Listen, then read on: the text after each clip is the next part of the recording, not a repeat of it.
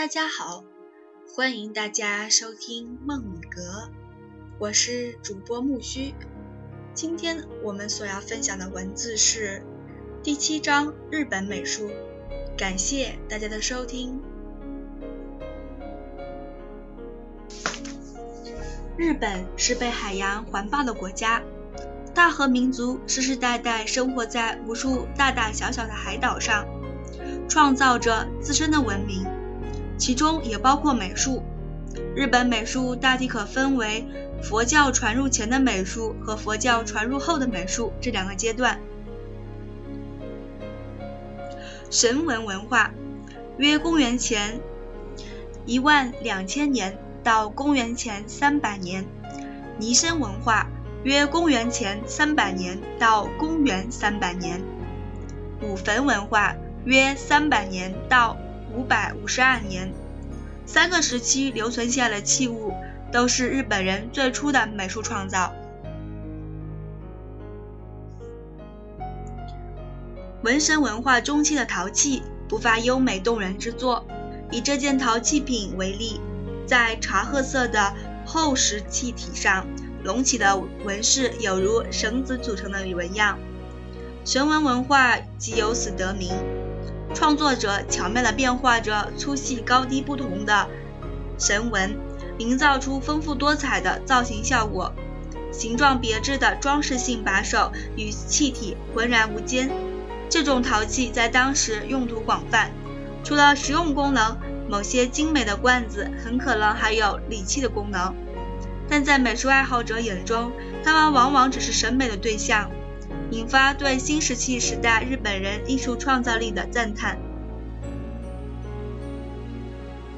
神文时期令人赞叹的还有土偶，或称陶俑，大约与前述陶器同期产生的一个小小的土偶，提供了认识这种土俑特点的机会。头、手臂、胸等部位都能够辨认出来，毫无疑问这是人像。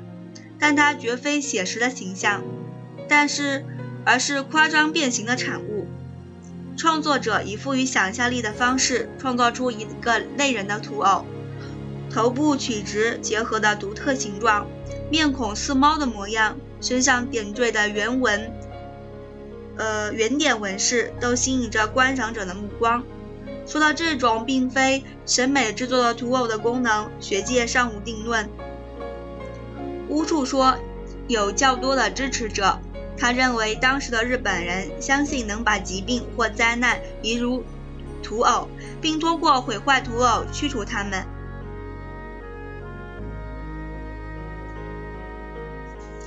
尼生文化时期，在陶制品之外出现了金属制品铜铎，是这个时期特有的青铜器，由钮、铎身和两侧鳍构成的。造型单纯明快，抽抽象意味的装饰形象，严格从属整个铜铎造型，自然含蓄，亦无喧宾夺主之感，可以把这看成日本最古老的刻像艺术。铎在中国古代是乐器，但是在日本它并无此种功能，一般认为用作礼器。进入古坟文化时期，出现了日本独有的陶制皿器直轮。这个放置在坟及其周围的陶制品，通常分为圆筒直轮和形象直轮。形象直轮既有人物，也有动物及其他物品。作者的巫女是一件颇为生动可爱的人物直轮作品，以圆筒形为基础，雕塑者简洁地堆塑出巫女的鼻子和耳朵，并挖出她的眼睛和嘴巴，寥寥几下，一个美妙动人的面孔就诞生了。在古代。巫女具有沟通两界的能力，用作守坟的直轮，大约意味着连接生者和死者。日本人从自身的原始信仰中形成了神道教，在佛教传入前，这种本土的宗教是日本唯一的重要宗教。在日本本本州三重县的伊势市，有一座享有盛名的伊势神宫。这座神道教建筑分为内神宫和外神宫两部分。内神宫用于祭祀天照大神，也就是太阳女神。据传说，太阳女神是日本皇室的祖神。内神宫正殿平面呈长方形，一侧有阶梯，在木柱架体的高平台上建起坡顶的长方形正殿。坡顶覆草，其余木木构件均保持木材本色，表面看起来很简单，可工艺极其精致。正殿虽小，但造造型并不简单。规整的几何形内蕴藏着种种变化，显得和谐而又生动。朴质无华与精美绝伦这两种似乎对立的品质，在这里获得了高度统一。最为令人赞叹的是，每隔二十年就要专由专门的木匠师傅依照依照古代的方式，在原址彻底重建它。这种特有的传统，把无比神圣的精神力量注入到这座木结构建筑，让人产生种种遐想。飞鸟时代，五百五十二年到六百四十五年，中文佛经由朝鲜传入日本。佛教由此开始，这个岛国发挥着强大的影响力，成为左右其美术创作的精神源泉。与此相配合，以儒家学说为代表的中国文化也渗入到中日本社会，影响着日本人的心灵，在他们创造自身文化的过程中起着不容忽视的作用。佛教影响日趋扩大，包括天皇和贵族在内的日本佛教信仰。信徒自然而然地把修建寺庙放在重要位置，一个又一个寺庙为弘扬佛法的大业出现在日本土地上。初建佛寺之际，朝鲜和中国的工匠都做过贡献。推崇中国文化的圣德太子在摄政期间大力推动修建佛寺的工程。佛寺的建筑大多为取法中国的。木结构样式，著名的奈良法隆寺建筑群就建造于圣德太子摄政期间。六百七十年的一场大火毁了它，今日的法隆寺已是此后重建的模样。法隆寺的金金堂是日本早期佛教建筑的代表，虽然重重建于奈良时代，但它仍然继承了飞鸟时代原有的建筑的形制，是世界上最古老的一座木结构建筑。金堂位于法隆寺建筑群中央，内供佛像。整体上，金堂采用了中国木结构建筑样式和细部处理，以柱、梁、斗拱为基础建成，在借鉴之中亦含有自身创造。宽阔的出檐已是例证，从中透露出来的端庄秀美的品质，使这座金堂成为令人赏心悦目悦目的艺术品。与金堂相伴，还有法隆寺的五重塔。这座佛塔高过三十米，塔内中心柱由地面直达塔顶，一层层飞檐大大挑出，形成轻灵飘逸的美妙效果。八世纪中叶，唐代高僧鉴真和尚应日本僧人邀请，东渡日本，在日本的首都奈良，于传授戒律之外，亦主持修建。唐招提寺，其中的金堂依然保持着当年的风貌。正面七开间，进深四开间，前廊有前瞻有廊，各部分比例恰当，整体效果雍容大度、稳重和谐。就风格而言，它明显的摄取了中国唐代建筑的特色，与佛光寺有相似之处。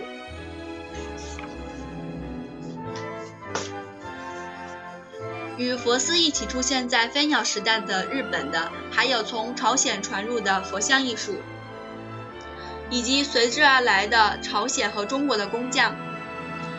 南梁遗民司马达之孙立指佛佛师为法隆寺创作了著名的释迦三尊像。与大部分木雕像的日本佛像不同，这是一尊在日本罕见的铜铸佛像。在金堂大殿内有两位菩萨侍立左右，释迦牟尼面带微笑，端坐在木质双重须弥座上，显得十分尊贵，非凡人可比。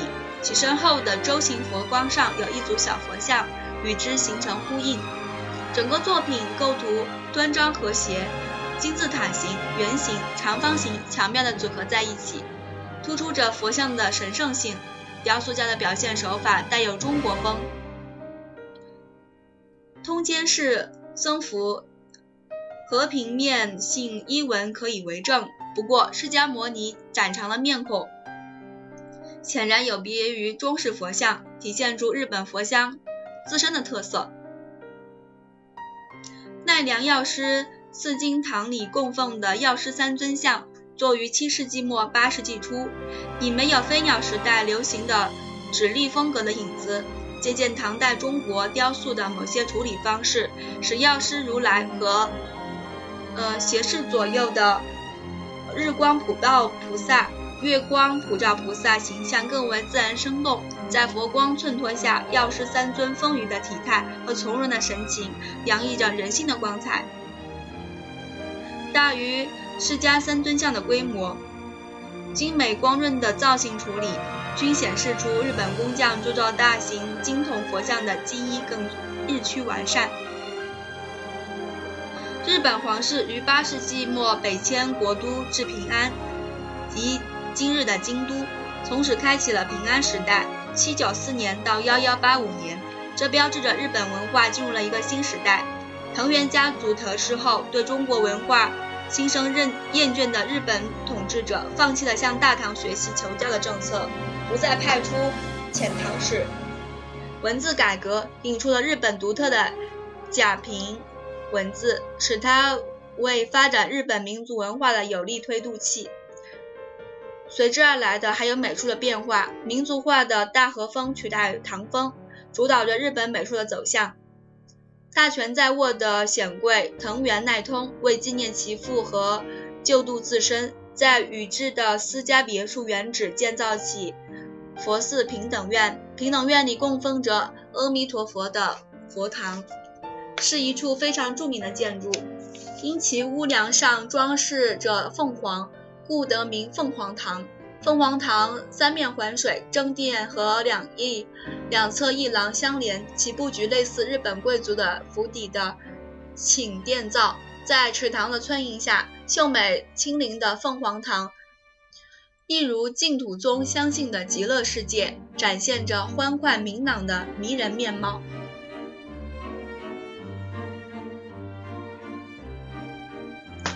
日本绘画也渐渐脱离仿效中国绘画的道路，由唐绘转向大和绘，新绘画样式也随之盛行，如呃绢画和。障画，日本画家利用长幅横展开的画卷，像连环画一般，把著日本著名的文学作品如《物语》《和歌》之类，转化为供皇室和贵族赏玩的世界艺术形象。《源氏物语》绘卷和《信贵山缘起》绘卷，分别代表着所谓的女绘和男绘的高度成就。宫廷女官子氏部在十一世纪初撰写了《源氏物语》，这部爱情小说深受日本人，尤其是贵族妇人的欢迎。由皇室画绘师绘制的《源氏物语》绘卷遗存，充分显示出女绘优美的抒情风格。画家采用别致的俯视仰图来突出重要的主题，从而赋予画面十分新颖生动的效果。人物及环境全由纤巧的线条和雅致的色彩洗练地传达出出来。画家深通取舍之道，在关键之处越加勾勒点染，就是整个画面活了起来。其自由随意的表达方式颇具有迷人的魅力。信贵山缘起绘卷有别于源氏物语绘卷的爱情故事图画。描绘了与修建信贵山佛寺的有关传说，生动再现了日本社会百态，是这套绘卷最鲜明的特点。以其中的飞去的仓谷为例，在河岸边，一群人激动地注视着眼前发生的奇迹。吝啬的富人一家呼天抢地，他们的仓谷竟被和尚化斋的包于一道山间的僧舍。流畅的线条，夸张地描绘出各类人的反应，具有十分生动的戏剧化效果，与抒情性的《源氏物语》绘卷画风形成强烈的反差。镰仓时代，一千一百八十五年到一千三百三十二年，肖像画创作获得了不俗的成果。著名画家藤原农信，一千一百四十二年到一千两百零五年，是藤原家族的成员。做官之余，亦从事绘画。他为天朝重臣信奈朝画的全身坐像，是日本肖像画的精品。元奈朝身着黑色朝服，手持物板，端坐在画面中央。深沉的平涂色块和有力的直直线轮廓，强化着大人物的权威。大元朝的面孔被刻画的精确工整，显露出个性化的特征，让人相信他是真人的写照。与画像与肖像画获得同步发展的还有肖像雕塑、彩绘木雕。重元上人坐像，已不同于元代朝像的纯正面端坐的构图，来再现这位通晓中国建筑、负责重修唐招提寺的高僧，精确塑造的形体、细致刻画的面孔，令重元上人栩栩如生地出现在我们面前。庆派雕刻家的写实本领确实精湛，追求写实倾向也体现在。康盛的雕塑雕刻艺术中，康盛继承父亲运庆的专业，为拓展写实性木雕竭心尽力。以他的名作《空野上人立像》，能够清楚地感受到他的艺术追求。空野上人云游四方，传播真经。他的面孔、形体、动作、服饰，无不体现他的真实身份和生活状态。他站在众生面前，朗诵着南无阿弥陀佛的神情。充分显示出全身全身心投入的慈慈悲情怀。为表现这念佛的声音，雕塑家别出心裁地在空野上人的口边雕刻出六个小小的佛像，它们象征着南无阿弥陀佛的这六个音。在众多武士家族拥戴下，足利尊氏取得了东京，建立起新政权，结束了冲突和动乱的岁月。日本历史上的室町时代，一千三百三十六年到一千五百七十三年由此开始。镰仓时代从宋朝传入日本的禅宗，受到新统治者欣赏和支持，获得大发展，并对日本文化产生了深远影响。渗透禅宗精神的美术，带着不同以往的独特面貌，出现在日本人眼前。除了以前的美术家。他们用水墨画的形式描绘着佛像、花鸟和山水。受宋元水墨山水画启迪，在日本诞生了一批擅长画山水画的僧侣。鸠学等阳，一千两百二十年到一千五百零六年是其中最著名的一位。明朝时期，雪舟随着日本使臣访问中国，游历各地，接触画家。这对他的观念产生了深深的影响。归国后，雪舟把马远、夏圭等人的画风与日本传统画风融会贯通，为日本水墨画、山水画开拓出一片新天地。东景山水画是雪舟的代表作，布局严整，笔墨遒劲，精确地再现出冬日山间清冷的景象，传达了物我交融的高远境意。日本人热爱的大自然和生活的感情融入了园林艺术建造。在室町时代，受传禅宗和中国山水画影响，日本的写意园林艺术，呃，臻于佳境。京都的龙安寺是最卓越的范例。在龙安寺的石亭，有一人多高的围墙围住一片寂静的天地，庭院长方形的地面铺满平整的沙砾，上面点缀着形状各异、错落有致的石块。这种类似中国盆景的表现手法，在日本被称为“枯水山水”。灰白的沙砾一如江河湖海，深色的石块一如其中的山原岛屿，令人无限遐想。以小见大的效果，显然充满了禅意。在僧侣画家之外，猎手正信及其子猎手元信开创了影响深远的猎手画派。使日本水墨画艺术从汉画之风转向本土之风，进入桃山时代（一千五百七十三年到一千六百一十五年）和江户时代（一千六百一十五年到一八六八年）。守守守野派画家仍然活跃，过于富于装饰美感的手法描述山水、花鸟、人物，使绘画中洋溢着世俗的情趣、华贵的格调。守野元信之孙守野永德，一五四三到一五九零年，深受呃织田信长和丰臣秀吉两代统治者赏识，以其卓越的才华树立起呃障壁画典型的池袋样式——桃山样式。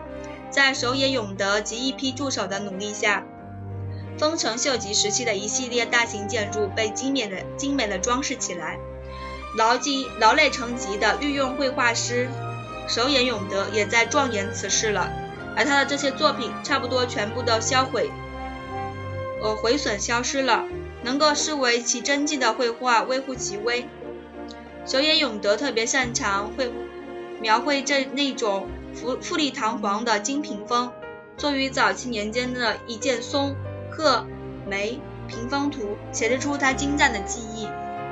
以及其屏风的基本特征，在纸糊的室室内移门上，以布满的金箔作为底色，用混合着汉画笔墨技巧的装饰情趣，工整细腻地描绘出饱含寓意的自然美景。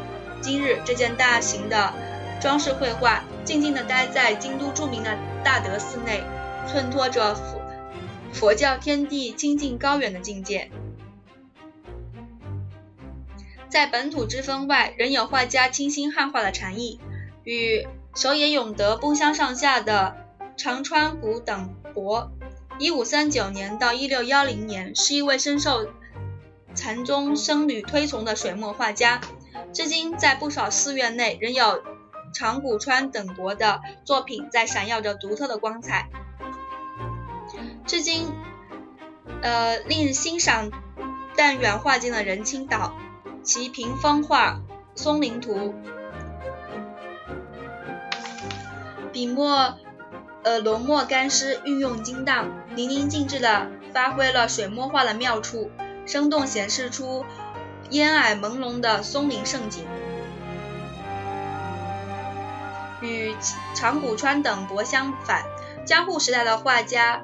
尾行光临，一六五八到一七一六年，继续走着追求装饰美的道路，形成独特的光临风。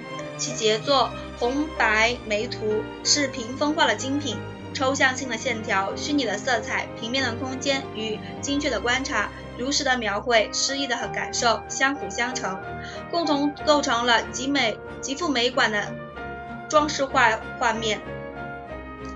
实现了难能可贵的艳而不俗、工而不匠的艺术品格。到了江户时代，随着时代的发展，市民阶级以空前的速度壮大起来，成为日本经济的主要支柱。满足这个新兴阶层精神需求的市民文化，获得了兴旺发达的良机，与日本传统的贵族文化形成了抗衡和互补的状态。表达市民心声、体现市民趣味、描绘市井生活和自然风光的绘画，借助木板木板刻印的方式广为传播，深受大众喜爱。这样的绘画就让十九世纪西方印象主义画家激动不已的浮世绘。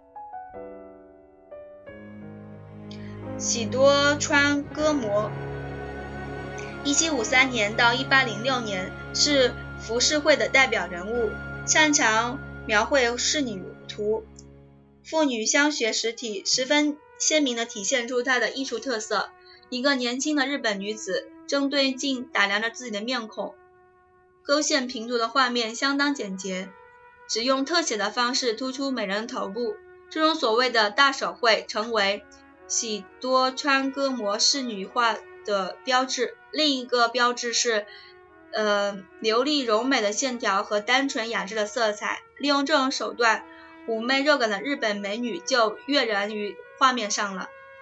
十八世纪以来，日本的封建制度日渐衰落，西方文化的影响则日渐增增强。美术领域吸收西方美术因素的影影倾向也胜过了往日。葛饰北斋一七六零年到一八四九年的风景画版画，显露出这样的特点。继美人画之后，风景画在18世纪末叶开始成为日本版画的重要样式。葛饰北斋这位大器晚成的画家，于19世纪20年代和30年代创作了著名的组画《富岳三十六景》，从不同角度描绘出日本人心中的神圣风光。葛饰北斋在继承日本浮世绘传统画风同时，也借鉴欧洲风景画的画家手法。这套组画中的神奈川巨浪就是例证。图案式的形色处理突出了大自然的惊人威力。